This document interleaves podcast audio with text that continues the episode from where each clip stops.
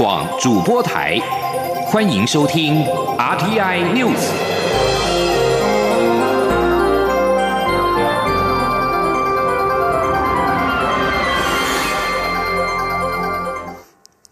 各位好，我是主播王玉伟，欢迎收听这节央广主播台提供给您的 RTI News。今天是二零二一年一月十一号，新闻首先带您关注台美关系。美国国务卿蓬佩奥在美国时间九号发布声明，取消所有美国政府对台湾政策自我施加的限制。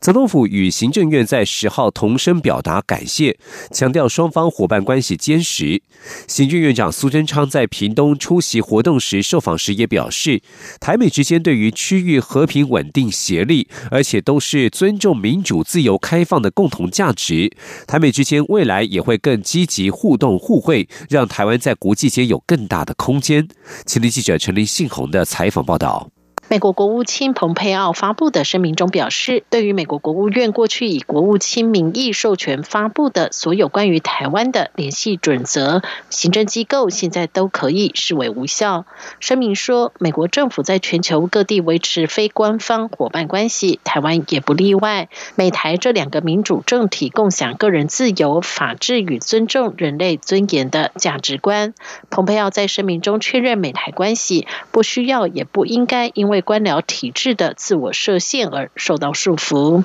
总统府发言人张敦涵表示，这项声明充分反映台美坚实的伙伴关系。台湾除感谢美国国务院的这项决定，也感谢长期支持台湾的各界美国友人，让台美之间能够顺利推展政治、经济、安全等各领域合作，让台美关系不断推展至目前的紧密友好。张敦涵强调，我国政府对外政策的一贯立场是踏实稳健的推动整体国际关系发展，并以谨慎负责的态度维持对外关系平衡，而这是过去几年台美互信与双边关系提升的重要因素。未来我们也会以相同态度，在既有的坚实基础上，持续争取美国跨党派支持，并持续深化台美合作伙伴关系。行政院长苏贞昌十号上午视察屏东高铁特定区，受访时也表示感谢，并欢迎美国驻联合国大使来台。苏贞昌说：“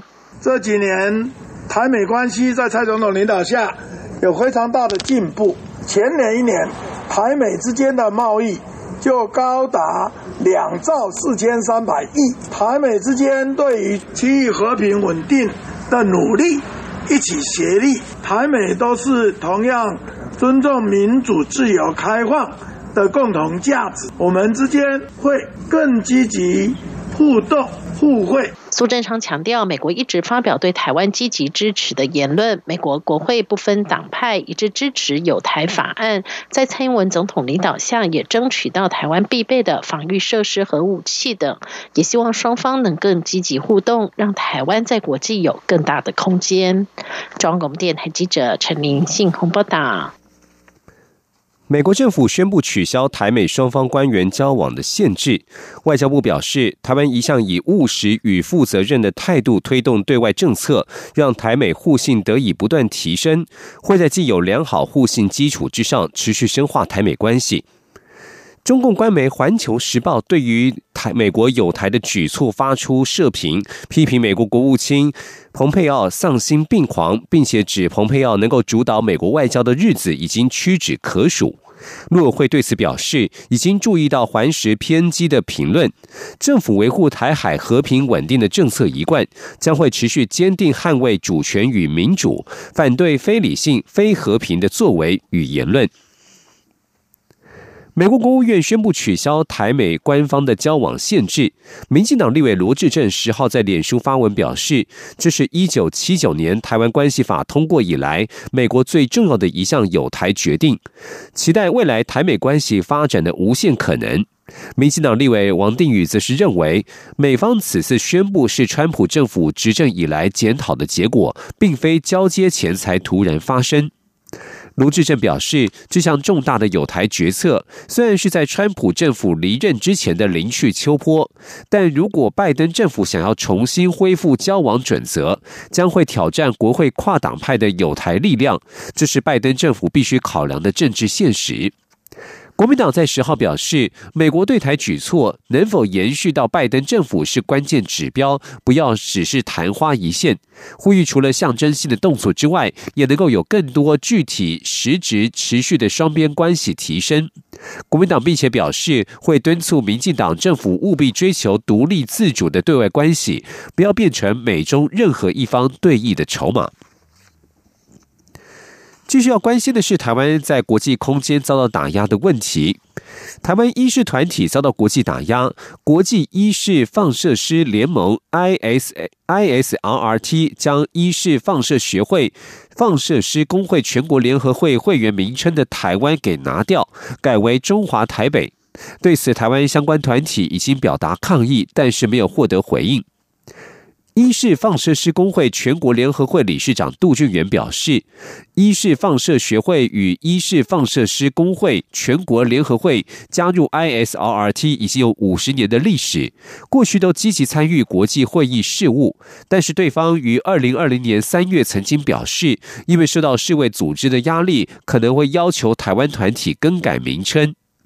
杜志远表示，不管是 Taiwan China 或是 Chinese Taipei 这两个名字，台湾团体都不能够接受，并且对此感到遗憾与愤怒。若是被强制改名，等于台湾的放射学术成果可能被人收割。现在只能够更努力参与国际事务，并且精进学术成就，让世界不容忽视。而在国内政坛的其他动态方面。由台北市长柯文哲于二零一九年挥军成立的台湾民众党，在去年高雄市长补选当中，由于支持票数大幅滑落，让外界不看好民众党未来的走向，甚至认为泡沫化是迟早的事。党主席柯文哲在十号出席民众党第一届全国党代表大会，他发下豪语，强调民众党不会是一人政党，也不会是柯粉俱乐部，而且绝对不会是昙花一现。前立记者陈立信宏的采访报道。台湾民众党在二零一九年八月成立，二零二零年初立委选举打出漂亮一仗，跃升为立法院的第三大党。紧接着投入高雄市长补选，想借此接收蓝营资源，但结果铺露出空战无法接地气，体制不够完善的民众党在地方无法拿下战果，票数更从年初的十四万票大幅缩至只有不到四万票，让外界质疑民众党恐怕已走向泡沫边缘。民众党十号举行第一届全国党代表大会，选出中央委员、中央评议委员，接着建立地方党部，选出主委、总干事和地区服务主任，显示深耕地方的决心。党主席柯文哲出席致辞时，特别意有所指，强调党员都有责任，要让这个政党永续发展，迎向下一个阶段的挑战。柯文哲说。民众党不会是一人政党，也不会是客户俱乐部，他不会昙花一现，他会引领台湾长远的向前进。今天是他民众党历史的一刻，我希望这一段历史在大家的共同努力之下，可以继续传承下去。我希望台湾因为有台民众党，可以变得更好。柯文哲并批评这半年来蓝绿两政党在来记猪肉议题的交锋式乱象，民进党成为双标党，对外软弱，对内蛮横，文青式和恐吓式语言交替应用，而国民党论述不清，使用无效悲歌的手段，现在又要诉诸社会运动，也不是现阶段台湾社会所需。他强调，民众党标举共荣社会、国家治理，此时更可以显现主张的重要性，希望台湾团结理性。信能以科学务实的态度来处理所面对的问题，因此在面对来州议题时，他主张源头管理，明白标示，就是希望摒除蓝绿的意识形态，找出可行的解决方案。最重要的是让人民有自由选择的权利。中央广播电台记者陈琳信鸿报道。民众党代表大会在十号选出新一届中央委员、中评委，重组党内权力核心。不过，党主席柯文哲提名的三名中央委员、两名中评委候选人，最后开票只有两人跻身当选名单。柯文哲在会后表示，提名之后还是要靠自己去选。此外，民众党创党一年多以来，至今没有收取党费。不过，十号通过的党章修正案则明定，为了发展党务需要，得收取党费，且办法另定。十号已经选出新任的中央委员，党费问题渴望交由新任委员讨论决定。关注财经消息。财政部公布，二零二零年十二月出口三百三十亿美元，创下单月新高，年增百分之十二，连续六个月呈现正成长。累计二零二零年出口值达到了三千四百五十二点八亿美元，创下历史新高。财政部分析，去年全球经济虽然受到武汉肺炎 （COVID-19） 疫情拖累，所幸远距离商机引爆，新兴科技应用持续发展，加上美中对抗及台湾防疫得宜，都带来了转单效应，使得我国去年出口是柳暗花明。而今年尽管疫情、美国新政、全球保护主义都是变数，但主要厂商多半看好前景，对于一月份的出口更是审慎乐观。请听央广记者谢佳欣的采访报道。二零二零年十二月，台湾出口再创佳绩，出口三百三十亿美元，创单月新高，年增百分之十二，不但连续六个月正成长，且为连续三个月双位数成长。财政部分析，主要有五大原因，包括新兴科技应用及远距商机持续畅旺，加上国际品牌消费新品陆续推出，尤其智慧手机新品销量超乎预期。第三，则是各国生产陆续回温，且疫苗研发报价因，激励国际原油、基本金属等原物料行情走升。第四，则是船产货类受到需求成本驱动，出货陆续从低点回升。最后，则是年底旺季拉货。效应哄抬，使得十一大主要出口货品有八项开红盘，尤其是电子零组件及资通与视听产品。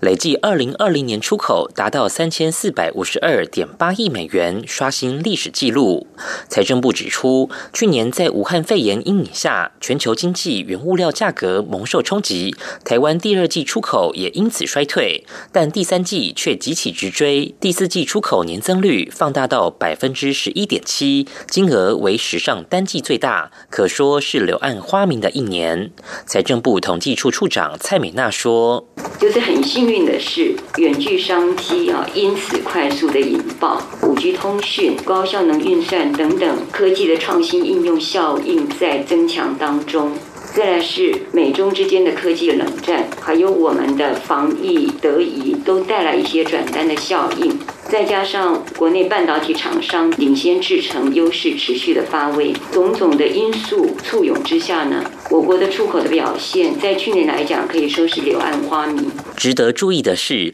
二零二零年台湾产业出口呈现不对称发展，以电子零组件、资通与视听产品合计已占我国出口的半壁江山，比重高达百分之五十三点五，为有史以来新高。但矿产品、纺织品则受疫情影响，出口减幅分别达到百分之四十七点六及百分之十七点九，都是有史以来最惨纪录。财政部表示，武汉肺炎变种病毒扩散，美国拜登新政府上任，以及全球保护主义需持续留意，这些都是影响未来经济表现的变数。不过，主计总处预估，今年出口可年增一成左右，且台积电、中钢等厂商也看好今年景气，对于一月出口是审慎乐观。且因今年春节落在二月，相对一月工作天数增加，预期一月出口年增率有望落在百分分。之十九到百分之二十三。中央广播电台记者谢嘉欣采访报道。关注国际消息，美国总统川普支持者日前闯入美国国会与执法人员发生冲突，导致五人丧命。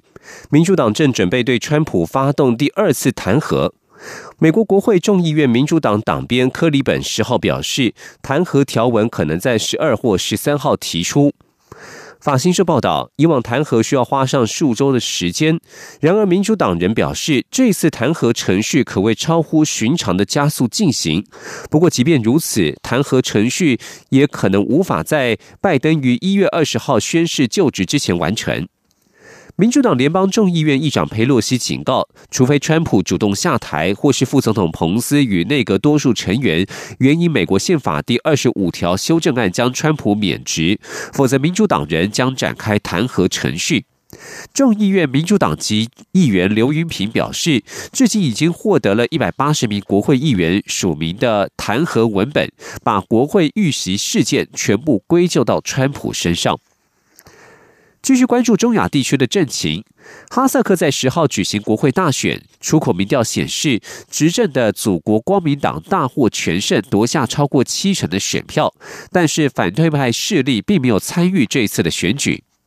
哈萨克政府批准的民意调查机构进行出口民调，结果显示，祖国光明党获得将近百分之七十二的选票。另外还有两个亲政府政党的得票率跨过百分之七门槛。但是在哈萨克，出口民调受到严密的掌控。前苏联国家哈萨克不曾举行被西方观察人士认为是自由公平的选举。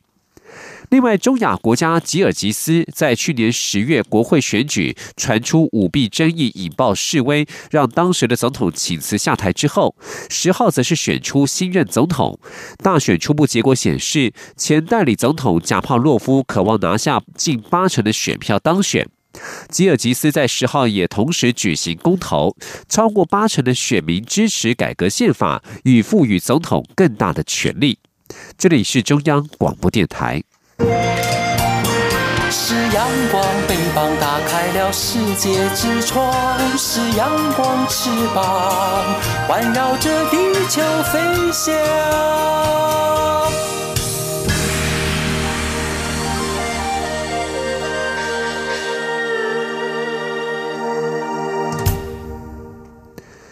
各位好，我是主播王玉伟，现在时间是上午的六点四十六分，欢迎继续收听新闻。魁为七百多天，二零二一年第二十九届台北国际书展即将在一月二十六号到三十一号于世贸医馆盛大开展。因应疫情，今年采取线上、实体虚实并进，邀请著名国际作家透过视讯或影片的方式分享他们的最新创作。此外，书展更寄出史上首创百元的。T 贝购书抵用券，希望能够带动购书的热潮，振兴出版产业。书展期间也将落实实名制入场等防疫措施，确保民众健康安全。请的央广记者江昭伦的采访报道。二零二零台北国际书展因为 COVID-19 疫情爆发而取消，改以线上形式推广阅读。二零二一年的台北国际书展则再度回归实体展会，不过因为国外疫情仍严峻，许多国外作家与出版社无法来台。主办单位台北书展基金会同步规划线上版台北国际书展与读者互动，包括曾二度入围布克奖最受瞩目的印度作家艾米塔·葛绪、诺贝尔文学得主、国际超级文学作家石黑一雄、日本作家平野启一郎。三浦子苑、著名华裔作家哈金等人都将透过科技视讯或录影的形式，与台湾读者分享他们的最新创作。书展基金会执行长王秀莹说：“我们呃还是非非常高兴的邀请到来自十三个国家、四十六个国际作家，可以参与明年国际书展的活动。他们可以透过视讯连线的方式，跟台湾的呃作家做对谈，或者是用影片的方式，然后参与书展的沙龙的各个活动区的节目，都非常的精彩。”另外，台北书展基金会也特别地邀政务委员唐凤与艺人林雨熙担任代言人，共享乐读好时光，并全新规划书展共读之夜，邀请全民带着自己任何形式的创作一起来朗读。为了吸引读者目光，同时振兴出版产业，文化部也将发放二十万张面额一百元的 T 北购书抵用券，让民众在二零二一年一月十六号到三十一号六天书展现场消费使用。凡是购票入场或是十八岁以下民众、外籍人士、身心障碍者、寒假去书展学校团体。或持有展期当日桃园以南以及宜兰、花东、台铁、高铁票根的民众，都可以到现场领取。书展基金会执行长王秀莹说：“哦，我们非常感谢文化部，他这一次拨了两千万的经费，那预计限量推出了呃二十万份。那我们相信这二十万份一定可以为呃明年所有的参展的出版同业带来非常好的这个业绩。”至于二零二一书展主题国韩国，则规划了 SYZ 主题展，诠释世代更迭、性别、第三性、人类末世等各种丰富且充满想象力的意涵。展出形式同样采叙事并进，全方位介绍韩国出版产业。最受亲子欢迎的童书馆，二零二一年将移至世贸一馆，成为全新童书新乐园。并以故事森林主题馆规划展场氛围，希望通过绘本和书本设计的闯关活动，让小朋友体验更多不同阅读的新选择。中国电台记者杨日霞、张昭伦台北报道。中央广播电台移动录音室系列讲座在十号来到台北市东区一家墨西哥料理餐厅，由来自秘鲁、墨西哥的两位讲者介绍两国美食，探讨拉丁美洲文化。讲者还无意间上演两国超级食物大对决，并且分享当地生活冷知识，逗得全场欢笑声不断。前天记者谢嘉欣的采访报道。中央广播电台推出移动录音室系列讲座，走出传统录音室，透过面对面讲座，促进民众对于各国文化的认识与交流。十号场次移师到台北市安和路一家墨西哥料理餐厅举行座谈，邀请来自秘鲁的杜查理、来自墨西哥的淡江大学拉丁美洲研究所专任助理教授冯木文，各自由历史、地理、文化分享秘鲁及墨西哥美食。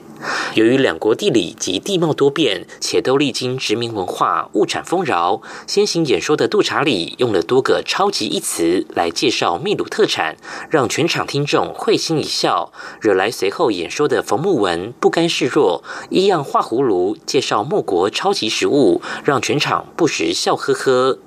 冯木文还分享了莫国特有的饮食文化，例如自己来到台湾，看到吃红豆汤、红豆面包等甜食，感到意外，因为在墨西哥，菜豆类食物都是以咸食为主。另外，墨西哥饮食文化就是早餐跟午餐都吃的很多、很丰盛，且早餐吃的比较晚，约莫是九点、十点以后吃，而晚餐则是吃的很少。他说：“我以前说有一些人可能晚餐晚上的时候不会吃很多东西，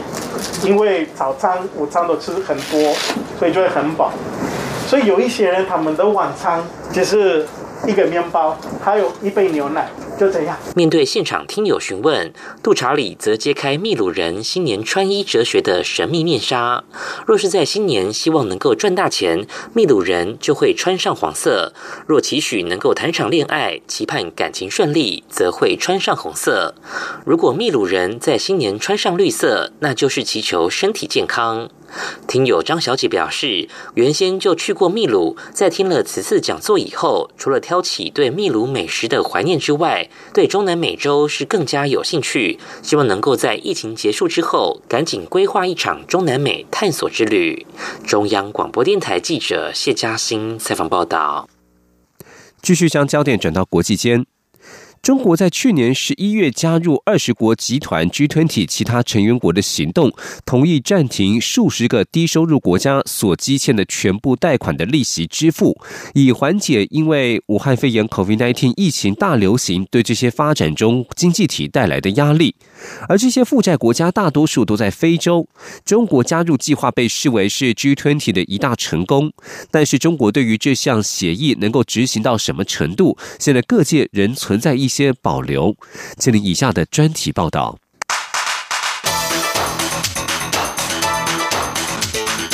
专题报道。由全球最富有国家组成的二十国集团。在去年十一月二十二日承诺，要让较贫穷国家暂停偿还债务，以便专注对抗 COVID-19 危机。二十国集团这项所谓债务暂缓偿还倡议，将延长到二零二一年六月三十日，暂停对七十三个低收入国家所欠所有官方贷款的利息支付，并延长还款期限。其中非洲国家就占了四十个。国际货币基金总裁乔治·埃娃表示。这个倡议为这些国家提供了迫切需要的喘息空间。尽管联合国带头呼吁应把暂缓期限延长到二零二一年年底，但二十国集团表示将于国际货币基金和世界银行今年春天召开会议时再讨论，将世界时的经济和金融状况决定是否需要延长。约翰霍普金斯大学中国非洲研究计划的数据显示，中国是非洲最大投资者。砸下大约一千四百八十亿美元，投入非洲的铁路、港口和机场建设，借此换取包括石油、铜、钴等商品的稳定供应。非洲这些基础建设计划向中国做了巨额借贷，并由中国负责建造。一直以来，北京遭到批评，向贫穷国家提供过多贷款，却没有审查他们的还款能力。这七十三个贫穷国家的债务。在去年达到一千七百八十亿美元，其中大多数是积欠二十国集团国家，而中国就占了超过百分之六十三。COVID-19 大流行冲击了全球经济，发展中国家，特别是非洲许多依赖石油出口的国家，因为石油价格暴跌，感受到更大的痛苦，主要收入和还款能力都逐渐丧失。中国的出借者已暂停贫穷国家偿还二十亿美元的债务，是二十国集团中的最高金额。其次是法国的八亿一千万美元，二十国集团总共暂停了四十四个债务国，总额五十三亿美元的贷款偿还。截至目前，中国是非洲国家最大的债权国，先前一直拒绝参加解决债务问题的国际框架，这是同意加入二十国集团的计划，代表这个世界第二大经济体的重大转变，也提高了中国在非洲债务投资组合透明度的希望。中国过去也曾减免非洲国家的债务。但这次不同的是，愿意和其他国家合作。但挪威克利斯钦麦克森研究院高级研究员裘内兰德指出，中国愿意加入二十国集团的协议，并不全然是因为利他。他说，中国选择加入，是因为在许多情况下别无选择，借款者无法偿还贷款，因此中国贷方不得不寻找解决方案。中国的承诺是不是真的像听起来的一样好？简单来说，当然不是。根据世界银行的数据，中国承诺延迟偿还二十亿美元，而有资格获得纾困国家今年积欠中国的债务却高达一百三十四亿美元。中国大型政策性银行之间缺乏透明度和协调性，这使得债务重新谈判变得困难。而非洲国家从私人借贷的钱比从官方双边借贷协议的更多，私人借贷并不包括在二十国集团的协议中。加上中国借贷者各自为政，意味着缺乏贷款的相关讯息。世界银行总裁马尔帕斯上个月十四日参加华府智库战略暨国际研究中心一场线上会议时表示，中国一直表示完全参与借贷事务，但他们并没有一个可以让所有主要债权人合作以及把新的现实纳入考量的机制。马尔帕斯曾说：“如果仔细检查中国与这些非洲国家签下的借贷合约。”许多情况下，不仅贷款利息很高，合约的透明度也很低。此外，中国并不是巴黎俱乐部的成员。巴黎俱乐部由大多数是西方国家以及诸如世界银行等多边借贷组织所组成。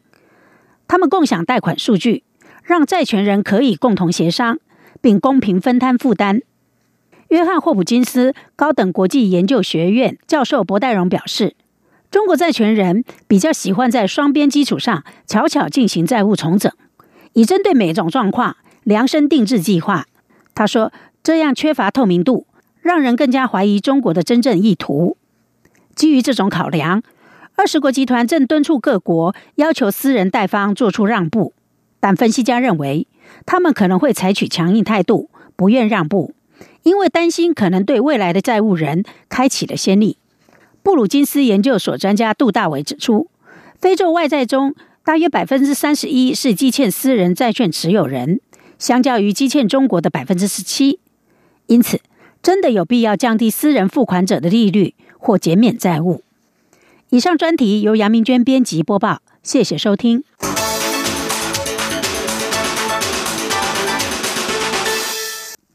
新闻最后关心非洲地区的疫情。非洲疾病管制及预防中心数据显示，非洲的二零一九冠状病毒疾病 （COVID-19） 确定累计的总数突破了三百万例，其中超过七万两千人死亡。美联社报道，南非通报的确诊总数就超过了一百二十万例，约占全非洲的四成。全国则有三万两千八百二十四人染疫病故。